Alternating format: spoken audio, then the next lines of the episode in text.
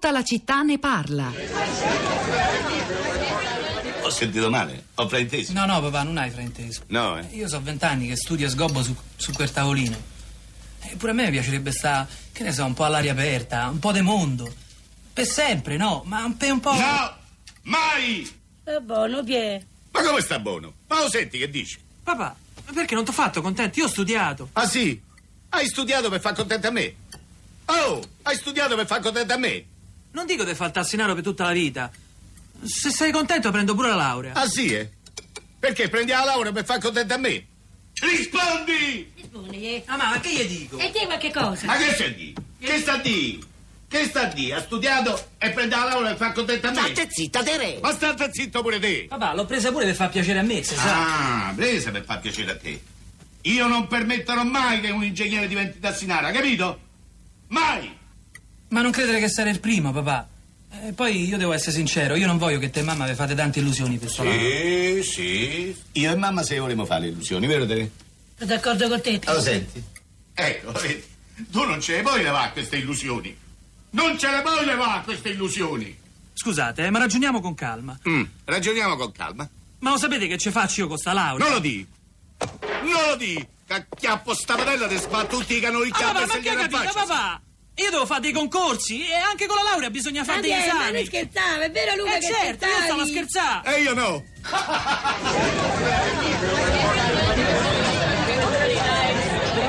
Sono passati 35 anni da quando uscì nel 1983 il Tassinaro, diretto oltre che interpretato da Alberto Sordi, lo ricorderete nei panni del eh, maturo tassista romano Pietro Marchetti che ospita schegge di vita nel suo taxi, ha addirittura ospiti eccellenti e veri come Giulio Andreotti e Federico Fellini e poi ha una famiglia, in questo caso l'avete sentito, una scena a casa a cena con la moglie e il figlio che si lamenta parecchio del valore e dell'utilità della laurea nel mondo del lavoro. Sono passati, dicevo, 35 anni, ma ci sono sicuramente degli aspetti di grande attualità, di drammatica attualità rispetto al tema che abbiamo trattato questa mattina di tutta la città ne parla, quello del valore della laurea, non solo legale, si parla anche di questo in queste ore, ma soprattutto reale da spendere sul mercato del lavoro. Siamo partiti da una testimonianza arrivata a prima pagina di William, ragazzo del Sud, appena laureato, che dice "Ah, a me la laurea mi dicono di nasconderla dal curriculum quando cerco lavoro e non accade soltanto al Sud, abbiamo ascoltato una testimonianza analoga avvenuta a Roma in realtà sono arrivati tanti messaggi di questo tenore e questo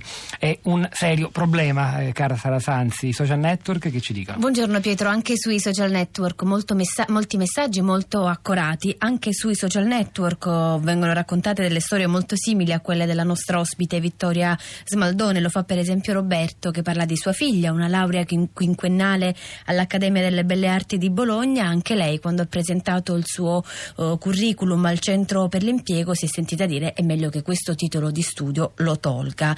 Abbiamo Betti sempre sulla nostra pagina Facebook, mm, tra il valore reale e il valore legale, ci scrive, c'è anche un valore per l'individuo. Io mi ricordo che per me e molti giovani lavoratori e studenti la laurea era un valore sociale, culturale e umano, un modo per riscattarsi, per affermare la propria forza nei confronti di una società che non valorizzava l'individuo per le sue capacità umane e intellettuali.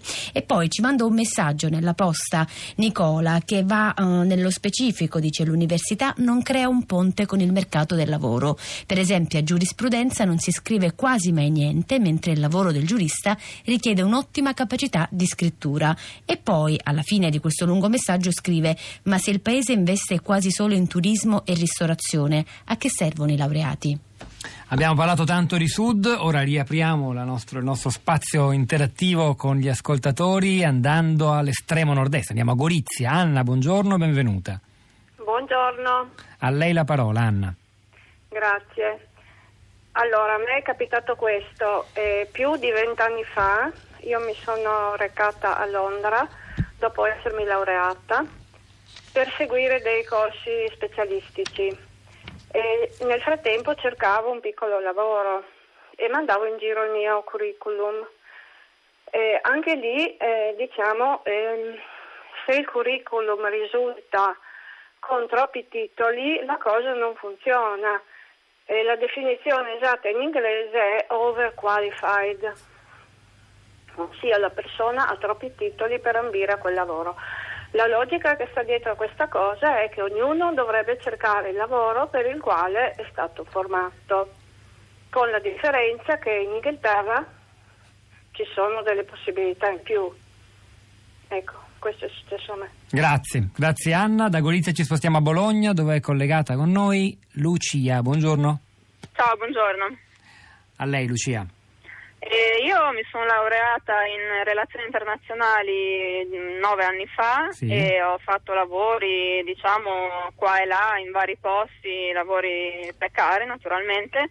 In tutti gli ambienti ho trovato soprattutto il problema della rendita di posizione. Io ho ascoltato in questi giorni la discussione su eh, se funzionerebbero o no le, mh, le misure previste dal reddito di cittadinanza piuttosto che dalla finanziaria, eccetera, e, e ho sentito citare la questione della flessibilità del lavoro ed è questo secondo me il grande tema perché eh, nella nostra società si trova soprattutto eh, la- la- la- le radici che si creano eh, su- sulla poltrona perché uno entra nel posto di lavoro e, e non si schioda più, perché guai a creare dei problemi, mh, voler dire la propria, migliorare l'organizzazione, perché tanto eh, comanda chi è arrivato prima e non, e non- e non si crea il miglioramento dell'organizzazione e quindi c'è un- una forte staticità. Per cui io preferisco adesso fare il lavoro che faccio, che è aggiustare le biciclette, in cui lei si è pentita di, di aver faticato per ottenere una laurea e arrivare oggi a riparare biciclette? Come? Si è pentita di questo percorso, di aver forse perso Mm, tempo a laurearsi? No, no, io come si diceva prima attribuisco un valore umano, personale, culturale ai miei studi, ho le mie passioni, le cose che mi interessano e attribuisco valore al fatto di avere de- de- delle competenze, diciamo, culturali. Dal punto di vista del lavoro, come in compagnia di tutta la mia generazione, un po' di quelli più grandi e soprattutto quelli più giovani, non serve praticamente a niente, a meno che non avere mh, appunto o una situazione mh, di contorno familiare che ti aiuta oppure alcune cose molto specialistiche dove ok allora Grazie Lucia, credo che abbia detto, riassunto moltissime cose in questo suo intervento. Andiamo velocemente a Catania. Antonio, buongiorno, molto in breve se può, mi scusi. Eh, buongiorno, sì, mm, volevo, volevo contribuire anch'io alla Sì. trasmissione perché avevo Veloce, ascoltato veloce. qualcosa, velocissimo. No, la mia esperienza è praticamente di, di essere diventato sin da subito nel mio posto di lavoro, io lavoro in un istituto di ricerca, eh, responsabile di reparto. E allora, mm, diciamo, avendo avuto un po' di problemi diciamo, di carattere proprio tecnologico, il reparto si avvalse di tanti giovani e anche stranieri, diciamo, altamente formati. Cioè io quello che volevo dire è che a volte non si deve avere paura se si ha un diploma di perito a circondarsi anche di persone che ne sanno, che ne sanno più di te, perché alla fine dei conti, quella che è mia- la mia esperienza è che poi abbiamo- siamo cresciuti tutti. Eh, questo è fondamentale, la conoscenza paga per tutti, non solo per chi ce l'ha. Mi sembra un'immagine molto bella. Grazie, Sara. Pietro, una piccola, piccolissima finestra sul mondo dei social network. Parliamo di laurea. A Madrid l'Università Autonoma ha istituito il primo corso al mondo per diventare influencer.